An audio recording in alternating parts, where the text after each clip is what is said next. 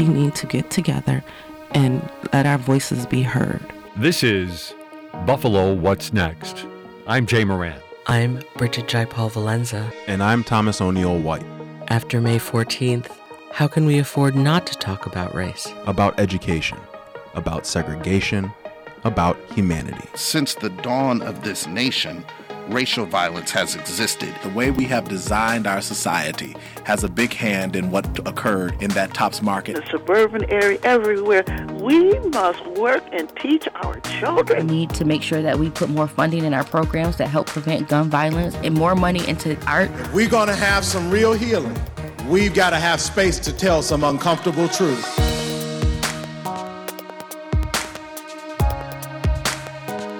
On Buffalo What's Next today, a conversation with four members of a special team representing Buffalo in a major national competition.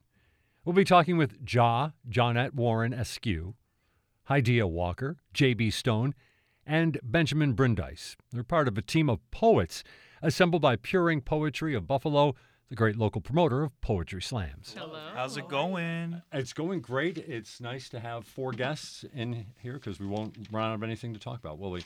Um, you know, uh, okay, first of all, foremost, you're going to this Southern Fried competition.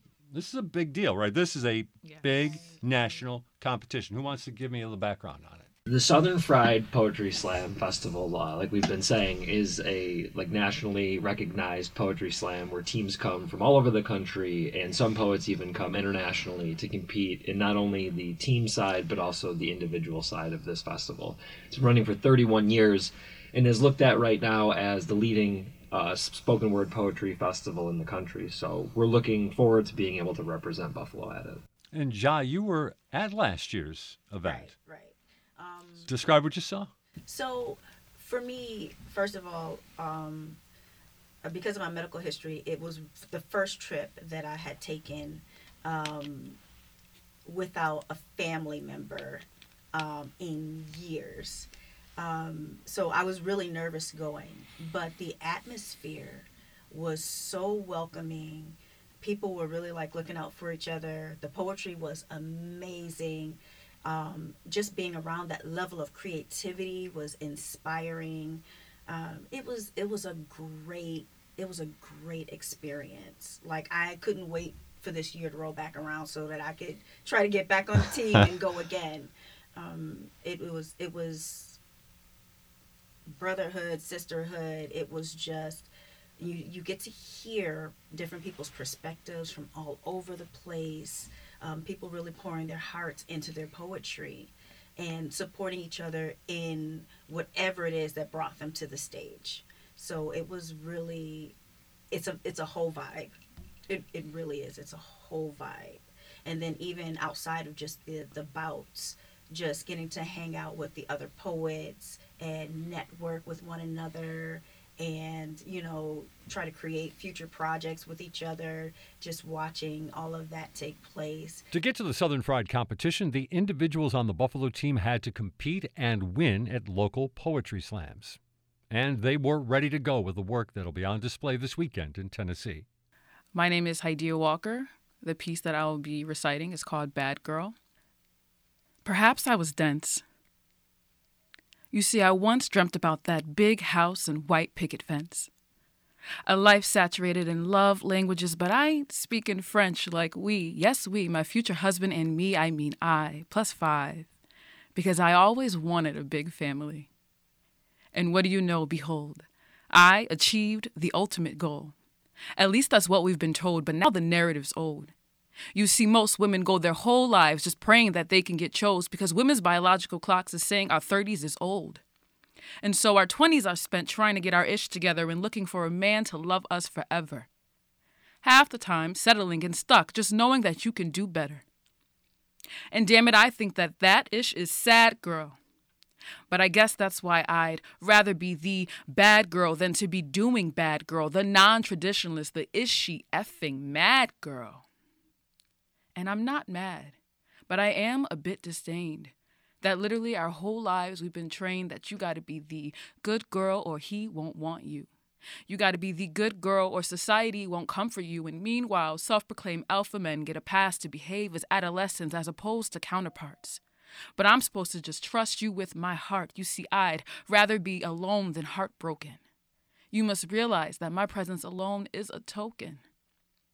But when you're not with it, they want to try to stigmatize you as the bad girl. When in reality, I'm just a multifaceted woman who occasionally does bad things and bad things. You see, in this life, you gotta take the yin with the yang, and all I'm simply trying to say is that there's just more to life than only being a man's wife. Now, don't don't get me wrong, you know, it's nice and it's cute and it's sweet. And it's necessary to sustain the nuclear family. But you see, me, I'd rather it prosper organically. Because in the meantime, this bad girl got big dreams. I'm accomplishing some big things. And if I just so happen to encounter your ring, then that's a milestone, sweetie, not a goal. And so, to my lovely ladies, screw what you've been told. Good girl, bad girl, please don't sacrifice your peace for a peace, and please take care of your souls. So, my poem is titled Bad Girl, and it's so funny because I wrote it um 2018. I did not have a child back then, and I was not a mother back then. And so, even back then, I was I was just tired. I was tired of feeling shamed uh, from society, feeling that there's one way to be a woman and this is one way that's acceptable. And if you're not this way, then there's all these respectability politics in play. And so at that point in time, I just wrote it saying like, if that's the case, then if if me not abiding by the societal rules that you have in place for me to police me, then I'd rather be the quote unquote bad girl than to be doing bad uh, because that's that's what a lot of people who were a lot of women I, I was just talking to at that point in my life, they were all going through, say like they were married or they were having like children and it just felt really stuck like they were sacrificing parts of themselves, um, and I just I, I felt for them and I was just like you know, I am gonna choose authenticity and my path might be different. Your poem, have you perf- you've performed Mm-hmm. it in public before? Mhm. How is it connected with people? I'd like to Mhm. know what the kind of connection was to that. The women are like, yes, say it. And then some men are like, Not this guy. I'm snapping for you all the way. and then I look for the men who are like, okay, yeah. And those are my people. So I'm like, cool. nice. Excellent. But um, you know, it's it's it's it, it means a lot more to me now recently um, because now that I'm a mom, I find I find that I was starting to try to force myself into those boxes when I was with my partner. Um, I wanted that White House and picket fence, right? And and I was trying to uh, essentially be someone that I wasn't to try to appeal to this facade that he wanted of me. We are hearing from the four poets forming the Buffalo team competing in the Southern Fried Poetry Slam in Knoxville, Tennessee. This is Buffalo What's Next on WBFO. Hello, my name is J.B. Stone, um, and this is my poem entitled Atypical. I was not your neurotypical kid growing up. Atypical was more along those lines. I used to reimagine all the taunting, all the laughs from those looking in. Because I was their sad clown crying out. Because I could hear things a little bit louder than everyone else in the room. Because even though I would try to be at a 2, when I was told to bring it down from a 15, I'd turn the knobs of my personality meter the opposite way and bring it up to a 20 because I would have public mental breakdowns where my quiet ramblings would descend into intense screaming sessions. I am still not your neurotypical man. I am still atypical because my spectrum is always changing its labels, because I still overthink everything, because I still say sorry way too much, even when I know I shouldn't, Because even though I've blossomed into a social butterfly, my wings still crackle and break apart every time I try to fly too high. Because dating to me is like a social kamikaze where I plunge myself out only to watch life and love blow up in my face. But you want to know something? My brain is beautiful because it's not bound by a spectrum. Because those with autism should be respected and loved for being themselves, not abandoned and loathed for being different. Because I am not your statistic, and I will not let this define my whole. But I will still let it define a part of who I am because it's a part I take pride in. Because no one is normal. And one day we all will die. So I plan till the rest of my life being me, because over a poet, a storyteller, a friend, a son, a brother, a lover, the best I can be in this lifetime is me. Is it one word, atypical, or is it a It's just one word. One word. Uh, yep. Uh, So yeah, um, atypical kind of came about. Um, don't want to question the definition of an anthem poem. 'cause Some anthem poems can be overtly motivational, but some of them are like a lot of poems that come from uh, a personal uh, bridge of space, and that they are just about identity itself. And to me, atypical is an anthem poem. It's a little motivational, but it's also talking about defining the very facets that that have posed the challenges of being autistic.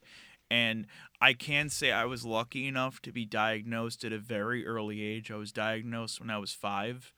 Um, and I have friends who were diagnosed very late in life and it ended up screwing them over.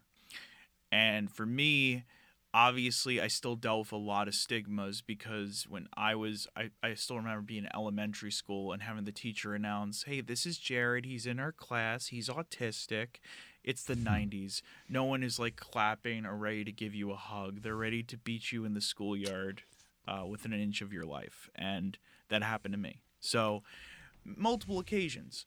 So, but a lot of the time, my autistic energy has been, I guess, a lot of people embrace it, but also a lot of people don't. Um, my energy and my story also doesn't represent the entire autistic community. There are people who are the complete opposite in the autistic community who aren't loud, who are like very soft, and I want to make sure that's respected too, and that also is clear that there's clarity on that because um, no community is a monolith, right? Um, but for me, the point is being able to tell my story of my disability and my perspective on that disability Um, because it's you don't see it as much in slam poetry. And although i am so glad to see that it's growing every day i don't see it as much in literature to be perfectly honest. So it was very important for me to bring that poem to life. And for me my anthem is saying hey i'm not your cup of tea but guess what? You still have to dr- you still have to drink me at some point um, Excellent. I like Uh, so atypical is just a part of that. You're going to the Southern Fried Poetry Slam Festival. It's in Knoxville, Tennessee. There's four of you. How are you getting there? We're driving.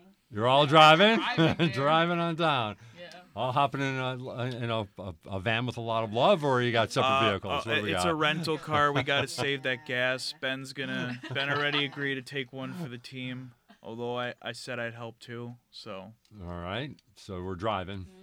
Yeah, it'll be uh, it'll be a nice little road trip uh, from Buffalo down to Knoxville. It should take us, you know, just around twelve hours or so. And what we get to do during that period of time is, you know, commiserate over the travel, but also, you know, form more strong bonds leading into the tournament.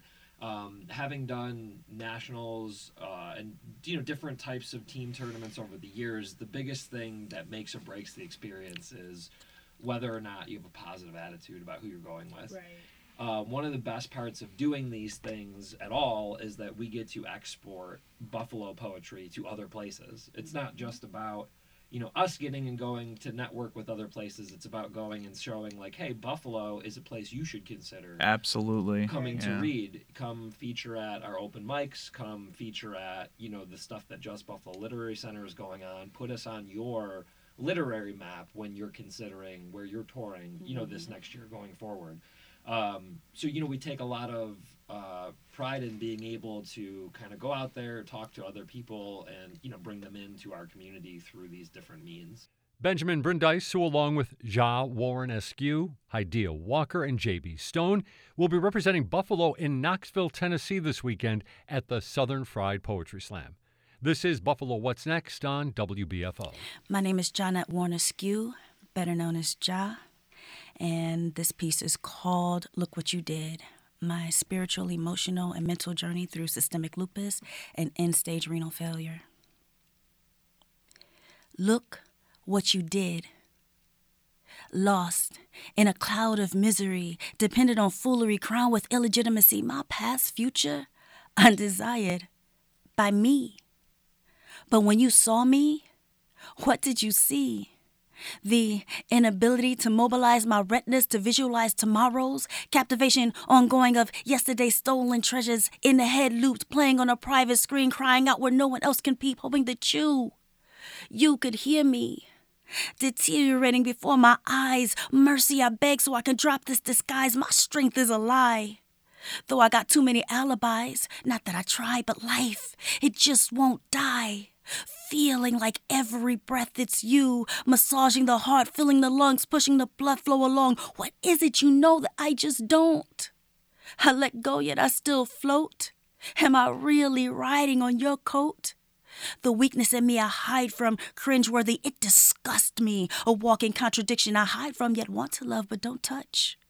Want to focus but can't see. Wish to run beneath the legs tweaked. Gotta stay woke, but all I do is sleep. If you was this, you'd weep.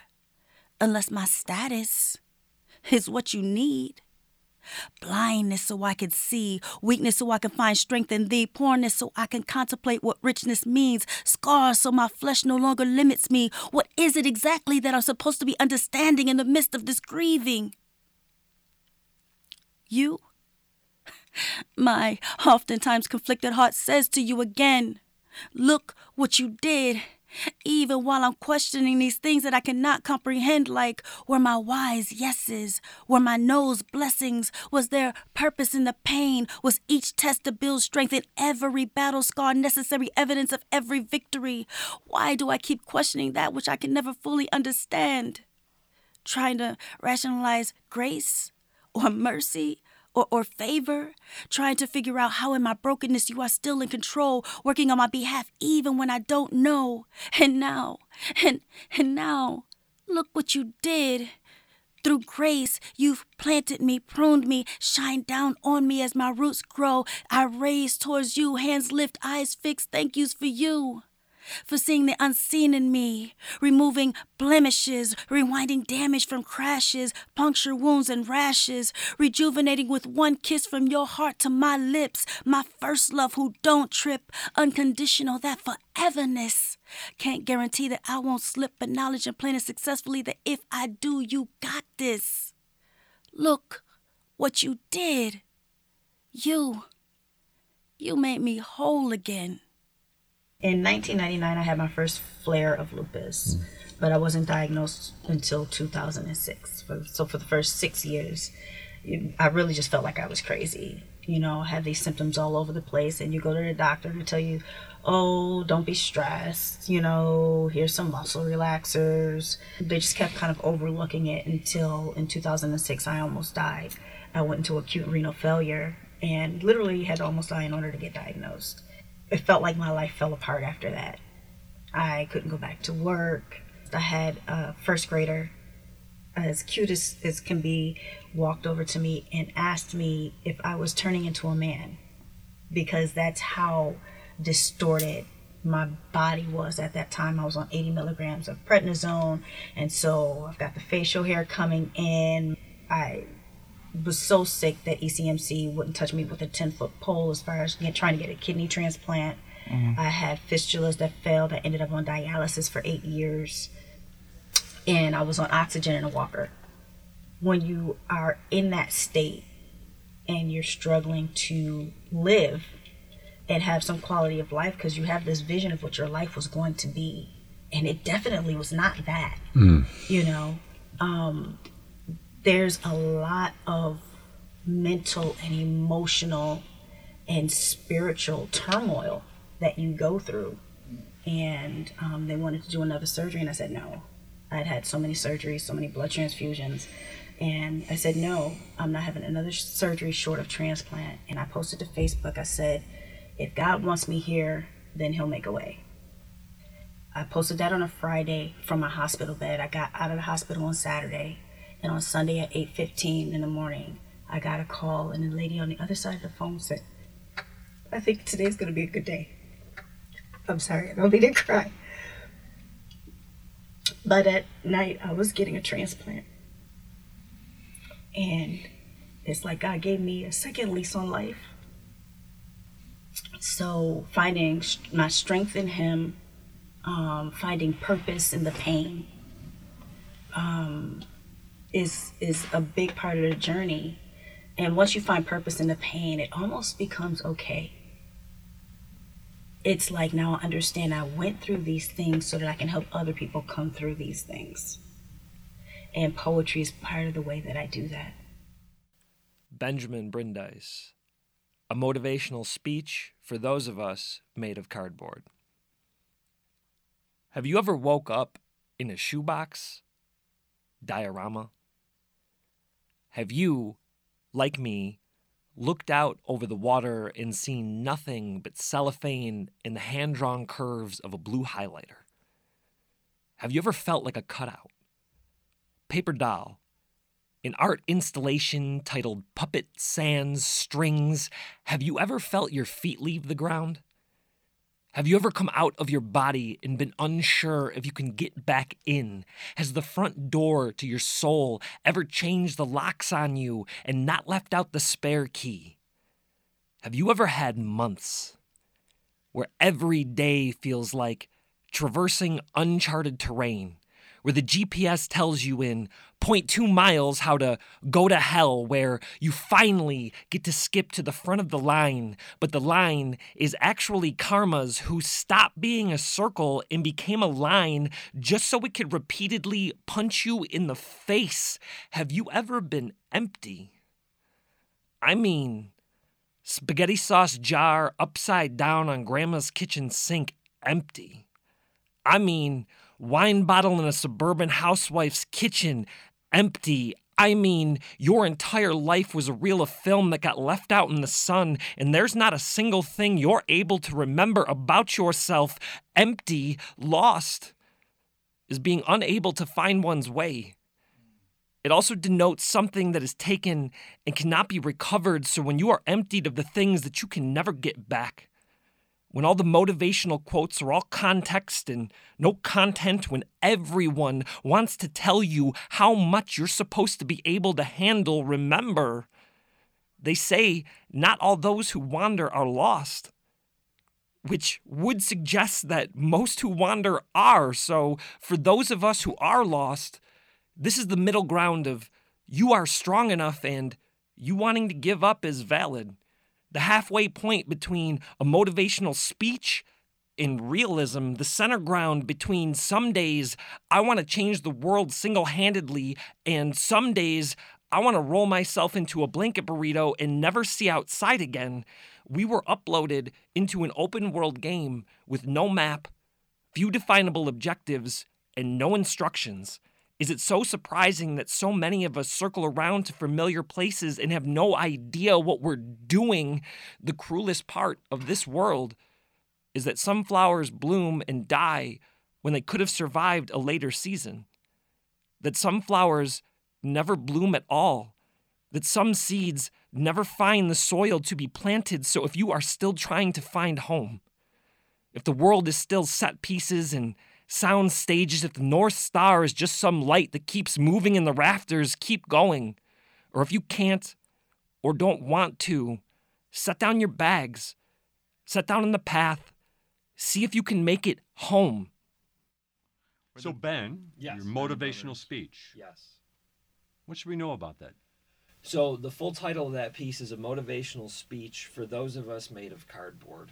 Uh, when I first started getting into um, poetry slam and more generally spoken word poetry, um, one of the main types of poems that you come across is an anthem poem, which is a poem that I've written that tons of people have written, and it's a really good feeling. It's usually uh, sounds like something like a "This is for" type of poem uh, where you are either standing up for something, motivating somebody, trying to impart that feeling of you can do this, right?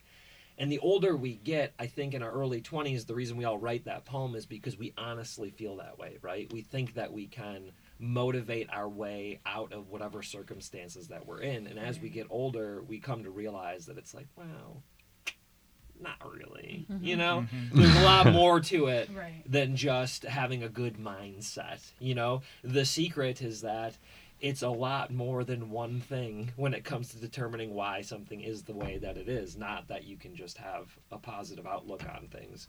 And as I got older, I felt like, you know, where's that poem? Where's that poem that's like, hey man, yeah, this isn't great. And yeah, it might not actually get all that much better, but like, you gotta wake up tomorrow because we gotta keep going, right? Mm-hmm. And I think a lot more people feel that way on a daily basis than feel motivated or inspired or ready to change the world. And I think the point of poetry is to try to say, like, hey, this is the thing I feel. Maybe you feel this way too. Maybe if we talk about it, we could feel differently or something else. Um, so that's really the reason that I wrote the poem is I wanted to find that middle ground between a motivational speech and realism. Motivational speech is no longer felt like any type of reality to me. It felt false and trying too hard. But just saying like, well, everything's terrible is a defeatist attitude. So we wound up here in the middle, a motivational speech for those of us made of cardboard. You know, I might uh, print that out, and put that uh, on my uh, cubicle in big letters. uh, put together by Pure Ink Poetry of Buffalo, this team of poets had plenty to say about their art, its power to communicate and transform, and as J.B. Stone says, their enthusiasm for this weekend's competition. Just very excited to be representing Buffalo once again. Um, and I wouldn't be here without people like also here in our own community, like Bianca Elpiri McGraw, who is who I know has been featured here in NPR and MPBS. Um, Ten Thousand, who um, if you haven't heard, is one of who has been a national touring poet since I was still in college. Um, Brandon, our captain here. Um, he's just they're all incredible influences on my life. Eve William, who has been on Afropunk and a whole bunch of other like big sites uh, for promoting Black culture, she was a huge, huge influence on my career. I'm sorry for all the shout outs, but I definitely feel like names need to be named here because I wouldn't be in this room or at this point in my life without them. Jared, Ben, Ja, Hydea, thanks very much for joining us. Thank, you. so much My for having us. Thank you so much. This is Buffalo What's Next. We'll be right back right after this on WBFO. Check out the Our Town series produced by WNED PBS, but captured by community members on the Buffalo Toronto Public Media YouTube channel. Ellicottville is a town of variety, not only in what they have to offer, but the people. The Burlington community is uh, becoming increasingly multicultural, and the library is reflecting that. Parks and playgrounds have been what makes the town of Tonawanda a great place to grow up. The series began in 2003, but it's making its debut on YouTube now. Although some of the businesses and people may have changed over the years, the spirit of these wonderful towns remain the same. We just didn't realize what we had in our own backyard. We need the next generation to protect it and carry on. Learn about Jamestown, Burlington, Welland, East Aurora, and more than a dozen other beautiful communities in our region by watching the Our Town series now on YouTube. I, would live there. This is Buffalo What's Next, where we have conversations with the community about moving forward. To have your voice heard, press the Talk to Us button on the WBFO app, and we'll work to get your questions and comments on the air. Join us on Twitter at WBFO or email us at news at WBFO.org. Together, we'll have the conversations that are needed. This is WBFO, your NPR station. On. Buffalo What's Next, we're going to talk about the Women of Color Summit Kickoff. It's uh, being presented by Eleversity on Friday, tomorrow, as a matter of fact. And to talk with us, Sara Taylor, the community liaison and training specialist for Eleversity. Sara, thanks for joining us. Thank you for having me. So, Sara, you know, I saw in your notes here that this is an opportunity to address and discuss systemic barriers, inequities, and disparities of women of color on a national scale. So, let's talk about for women of color those barriers that are there for them. Give us what stands out or what you hear probably from a lot of the people at these summits. Well, you know, our summit started in 2018 when I wrote an opt ed after myself and four other women of color were applying for CEO positions in upstate New York, particularly Rochester, and a couple in Buffalo. And so we had the qualifications, we had all of the experience, and one of them was even an interim CEO a couple times, but still got a no. And so I wrote about it in the Democrat and Chronicle. I wrote a story called The Black Ceiling for African American Females Seeking CEO Roles. And it went viral, and women from all over the state contacted me Asian American uh, women, other African American women, other, you know, Latina uh, uh, women uh, contacted me and said, Me too, me too. I have all the qualifications. I got no. We also cited some data that we know in the Building Movement Project, which is a social movement organization in New York City that highlighted when you look at the non for profits um, in our region, in the state, in the nation, who serve primarily minority populations, and then you look at who's leading them, they don't often look like me. And so we began to just really look at what are the barriers? What are the systemic barriers? What does career pathways look like for women of color? Uh, as you know, women of color are one of the most educated populations that there is when you think about obtaining degrees. Uh, but just because you obtain a degree does not equate to a leadership role. And so, over the last four years, under the leadership of Heritage Christian Services, which Eleversity is a division of Heritage Christian Services. We are in Rochester and Buffalo and have a large population of women of color working for us at Heritage. And so, along with other organizations that recognize how important it is to really address these systemic barriers, not ignore them. Uh, when you look at our Fortune 500 companies, not just nonprofit, when you look at uh, for profit corporations, we have less than 2% women of color leading, you know, corporations. And we also know that the average tenured for women of color in corporate ro- roles are less than three years. So why once we get there, we don't stay.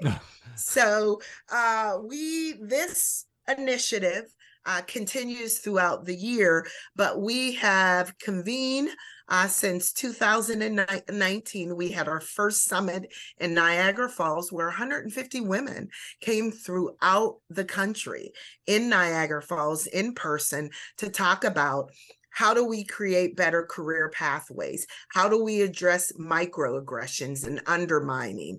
How do we expose women of color to boards and, and, exposure where we know some of these decisions are made around leadership.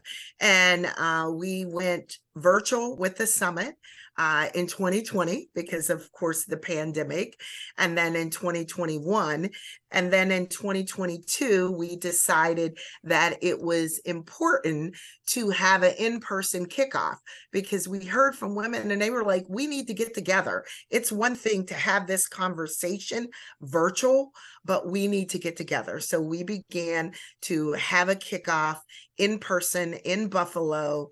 And also i want to highlight bringing allies in the room white allies, men and women, because you have a role in this. Uh, when we think about who's in power, when we think in who's in the position to sponsor and change policies and processes, it's not always women of color that are in positions of power. So it's important to have allies be a part of the conversation. You mentioned microaggressions. We've talked about that on this program in different scenarios. But what we're talking about here, of course, is trying to get women of color to get to where they should be on an equal level with everybody else when it comes to major leadership roles. So, what type of microaggressions are being experienced when going for interviews, going through this process? What are women experiencing?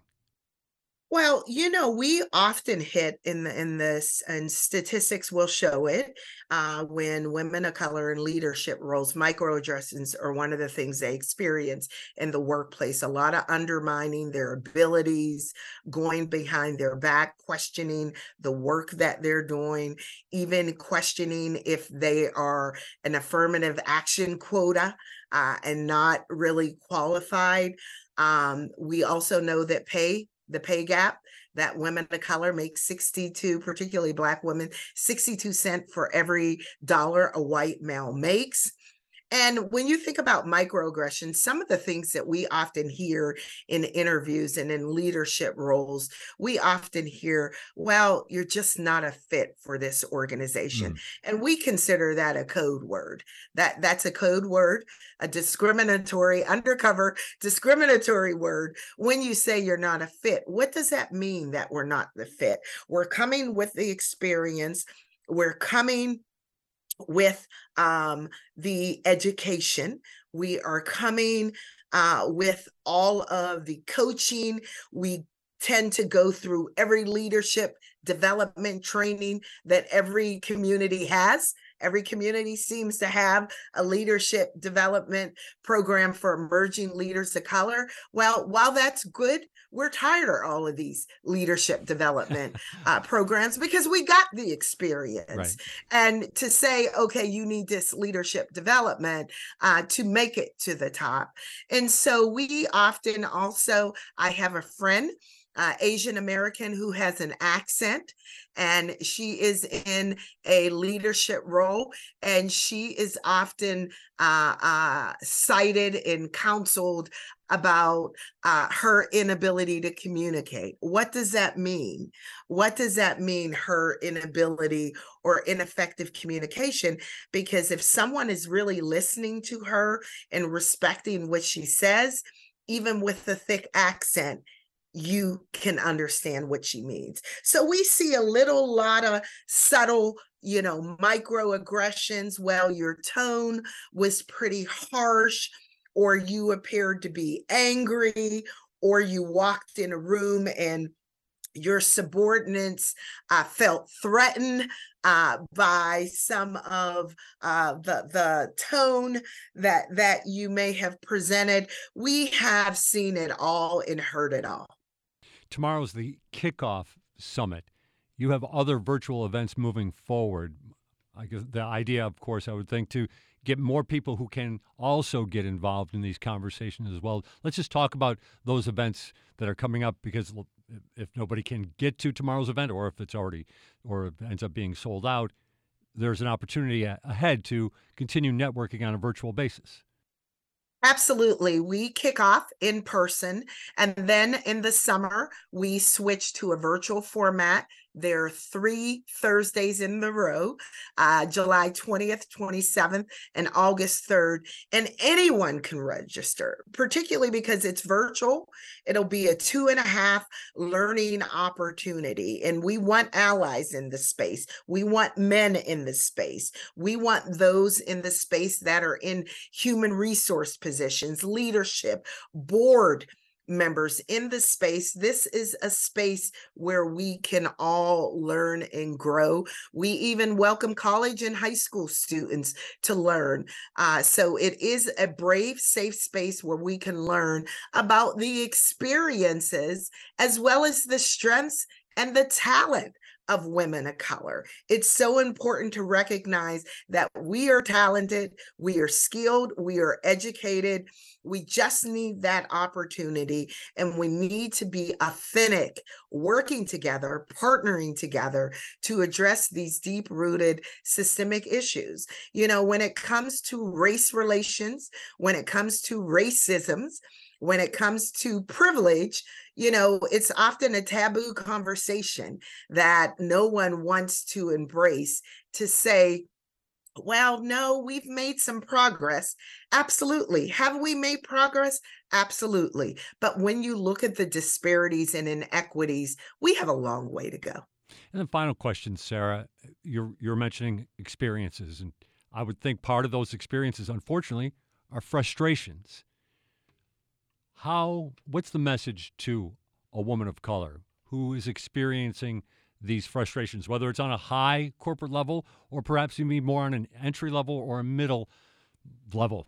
Uh, what what's a, a piece of advice a thought for them it's important to really that they build a network build a network find a mentor find a sponsor find someone in that organization that you can trust. You know even your your human resource department to ask about career opportunities to ask about what that pathways could possibly look like as well as some professional development coaching. I think that peer support is that shared experience is powerful. Having someone else that's been through that can mentor you, that can coach you. But I think it's important that they know they're not alone. They're not alone. There's thousands of us that got to know or that may have been rejected along our career pathways right in this region. There's thousands of us. So we encourage you that to connect with us. You know, where Eleversity, you know, Heritage is on LinkedIn and we have beyond the Women of Color Summit, we have monthly lunch and learns where we have different topics of discussions around removing barriers. And, you know, our goal is not just coming around talking about it, our goals are offering long term strategies on how we can break down these systemic barriers and advance opportunities. That is our ultimate goal, not to sit around. Yes, we got stories. Yes, we have frustrations. Yes, we have experienced discrimination, you know, microaggressions, and it's all. Um, but really finding that support network of peers, a mentor or sponsor that can listen to you, that can listen to your journey journey and possibly help you along the way is really important. The Women of Color Summit kickoff is uh, tomorrow. And joining us today talking about it, Sara Taylor of Eleversity. Sara, thanks very much for joining us on Buffalo What's Next. Thank you so much. And we look forward to anyone that wants more information. They can go to our website, eleversity.org. The information regarding the virtual events and how you sign up for it is on the website. But we look forward. We continue this work, and in the fall, we will continue the work dur- during Black Women's uh, Equity Equal Pay Day.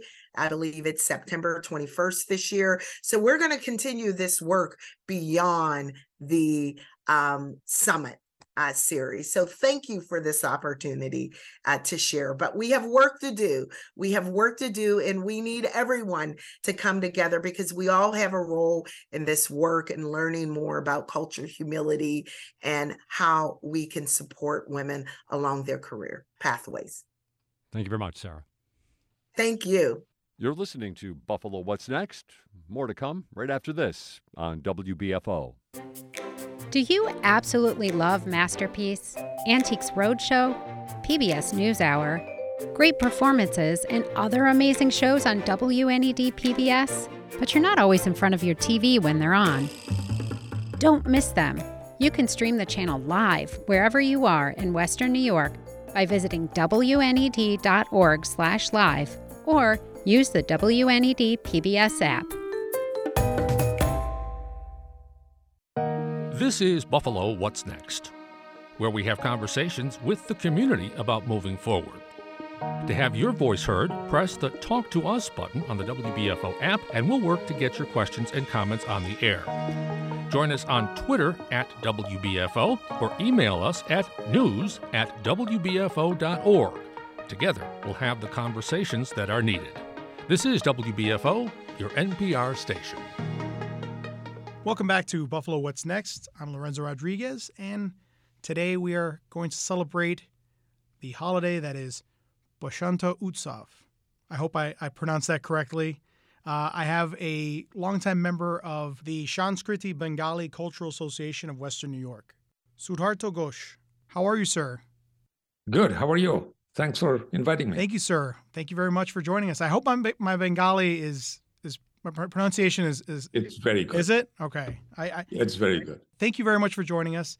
And like I mentioned, uh, it's a very festive, very special time of the year for for those of Bengali uh, background and the yes. community. You're a part of this the Sanskriti uh, group with a longtime member, been in Buffalo now for decades. Four decades. And yes. Uh, before we get into uh, the holiday and, and, and what it pertains, how would you describe the Bengali culture? To my understanding, it's it's it's it's an area-based cultural ethnic identity. Bangladesh, West Bengal, surrounding the language. Is that correct in my assumption? Correct. Correct. Correct. And it's a it's a it's a it's about uh, there are about 250 million uh, people around the world that uh, speak that language. It is uh, the fifth most spoken language in the world. Uh, so we are we are very proud of uh, of our cultural heritage because it uh, is enriched with music, literature, and, and, and poetry, and that's what this upcoming festival is all about. It is the festival of Basanta Utsav. Yes, and yes, it's yes. to my understanding we, we, i'm sure our audience has seen it in one form or another if they're not familiar with it uh, because it's very distinguishable. It's it, the celebration involves a lot of dance a lot of food but it's a it's a it's it celebrates spring its hues its colors. Can you elaborate a little bit more? Yes yes. So this uh, spring festival uh, which is um, known as Basant Utsav, uh, this holds a special place in the Bengali community. Uh, the festival took more of a firmer hold in the period of Bengal Renaissance uh, that took place in the 19th and early 20th century and played uh, a crucial role in shaping the social and cultural ethos of modern India. And one of the prominent figures of this period was uh, the famous uh, poet laureate uh, Rabindranath Tagore. And this festival was revived and popularized by the poet at the university that he had founded. Uh, Tagore introduced this festival to encourage unity, uh, peace, and love among students at the university. Uh, and today, this festival holds a very special place in the hearts of 250 million people around the world uh, who speak Bangla, and also to about 30,000 people who are living here in Buffalo.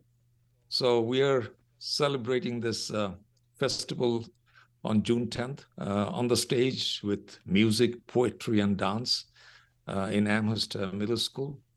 And anybody who wants to take a peek, it's open and like I mentioned, very colorful because part of the, the, the celebration, if I'm not mistaken, involves yes. a like a smearing of, of, of colored powder, bright red, greens, yellows, all you name it, um, called aber. Is that correct? Abir. Yes, yes, yes. And what's the, the meaning there? It's a, it's a renewal of life's different seasons. And every year at this uh, uh, time, we renew our faith uh, in each other and renew our love uh, for others uh, in the world who not only speak our language, but other languages, uh, because we are all connected as one. And many of uh, Tagore's uh, poems are very mystical in nature, and that is the theme. although we may appear different, but underlying theme, if we go a little deeper, we realize we are one with all. It's a beautiful message. Hopefully, that's that's heard loud and clear this weekend. um, at the Sanskriti uh, event for uh, Basanta Utsav. That's so it's this weekend at uh, in Amherst Middle school. Middle school. Yes. Now, uh, Shuhartho, for for a person who's not of the Bengali culture, you mentioned it's it's very universal, a universal theme of renewal and and, and observance of, of just the human experience. But how else can can others that are not of of, of, of a Bengali background uh, observe or, or at least like respect those that are participating in this event? Well, you could just show, Show up, up and, be say hello Be a part of it. And then be a part of it. Come and, one, come and all. exchange hugs. Now, your involvement in Sanskriti is is long. You've been there uh, just about as long as you've been here in Buffalo for for the four decades. Correct. How would you how would you describe uh, how the the Bengali culture has has changed throughout that time here in Buffalo? Has it has it I'm assuming I'm hoping that it's grown. Has it has it evolved? How- how- Yes, it has. Uh, it has blossomed. When I came here uh, 40 years ago, uh, I could probably say that there were probably no more than few hundred, uh, and now there's uh, more than 30,000. Uh, it speaks uh, to the community of Buffalo, how we make other people feel welcome. And it's truly city of good neighbors. Uh, ever since I stepped in uh, 40 years ago to go to University of Buffalo, um, I never felt uh, different uh, or, or somebody from another culture. Uh, the community is so easily absorbed uh, people like me. And this is one of the wonderful things about the community. You know, when I used to read the university perspectives, uh, you know, which uh, kind of claimed Buffalo as a city of good neighbors, you feel it when you're here. Um, Shuhartho, your bio on, on the Sanskriti website says that you are known for your culinary skills. Now, Oh, geez. now, my, my, now I'm putting you on the spot. What kind of food normally do we can we expect at uh, at Basant Utsav? the Bengalis are, are really foodies. You know, uh, there is a saying that the, the heart to each Bengali runs through their stomach. That that's And, it. I see uh, the universal aspect of, of Bengali culture there, very evident.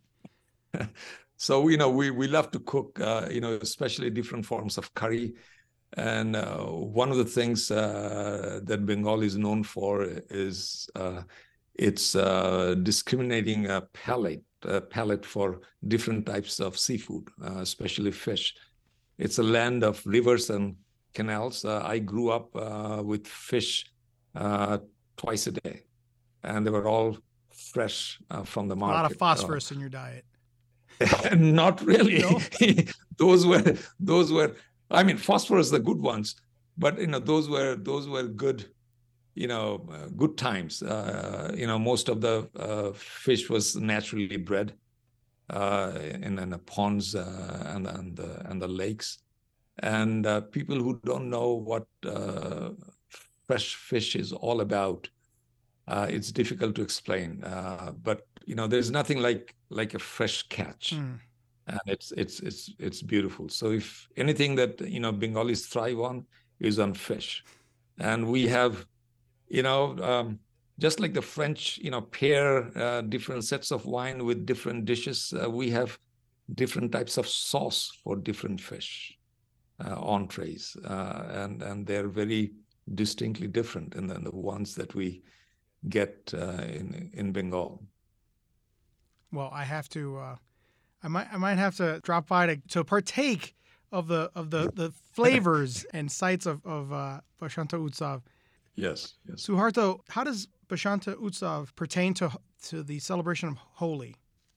they're they they have the same underlying theme. Uh, you know, India is is is a culture of uh, you know 22 different uh, languages, and and if you see the Indian uh, uh, kind of uh, rupee, and you can see that all the different scripts that the, the word rupee is written in. Um, so different, uh, you know, regions of India uh, celebrate spring uh, in, a, in, in a slightly different way, but the theme is is the same. It, it is to spread unity, love, and peace to all living beings. And is there a proper greeting or or saying that you would say to one during Basanta Utsav? Happy spring. Not one particular uh, one, but you know, we we always say namaskar means you know I respect the soul inside you, and may you prosper. I love that. Wait, it's not namaste. It's namash Namaskar is the Bengali version uh, of namaste. namaskar. yes, namaskar. Yes. Well, Shuhartho, namaskar. Thank you so very much for for enlightening us a little bit about about, about this this wonderful and very very colorful and and, and beautiful holiday coming up. Thank you. And and, and just uh, one last thing. Uh, on behalf of Sanskriti, to all your listeners, we send you love and greetings of the festival. We all certainly need that and more. So thank you, sir. Right back at you. Thank you. Shuhartho Ghose, thank you very much for making the time for us today on Buffalo What's Next. Bye bye. I'm Lorenzo Rodriguez, and on behalf of myself and Jay Moran, we thank our guests of Pure Ink, Sara Taylor, and Shuhartho Ghose. You're listening to WBFO and WBFO HD1 Buffalo, WOLN Olean, and WUBJ Jamestown, your NPR station.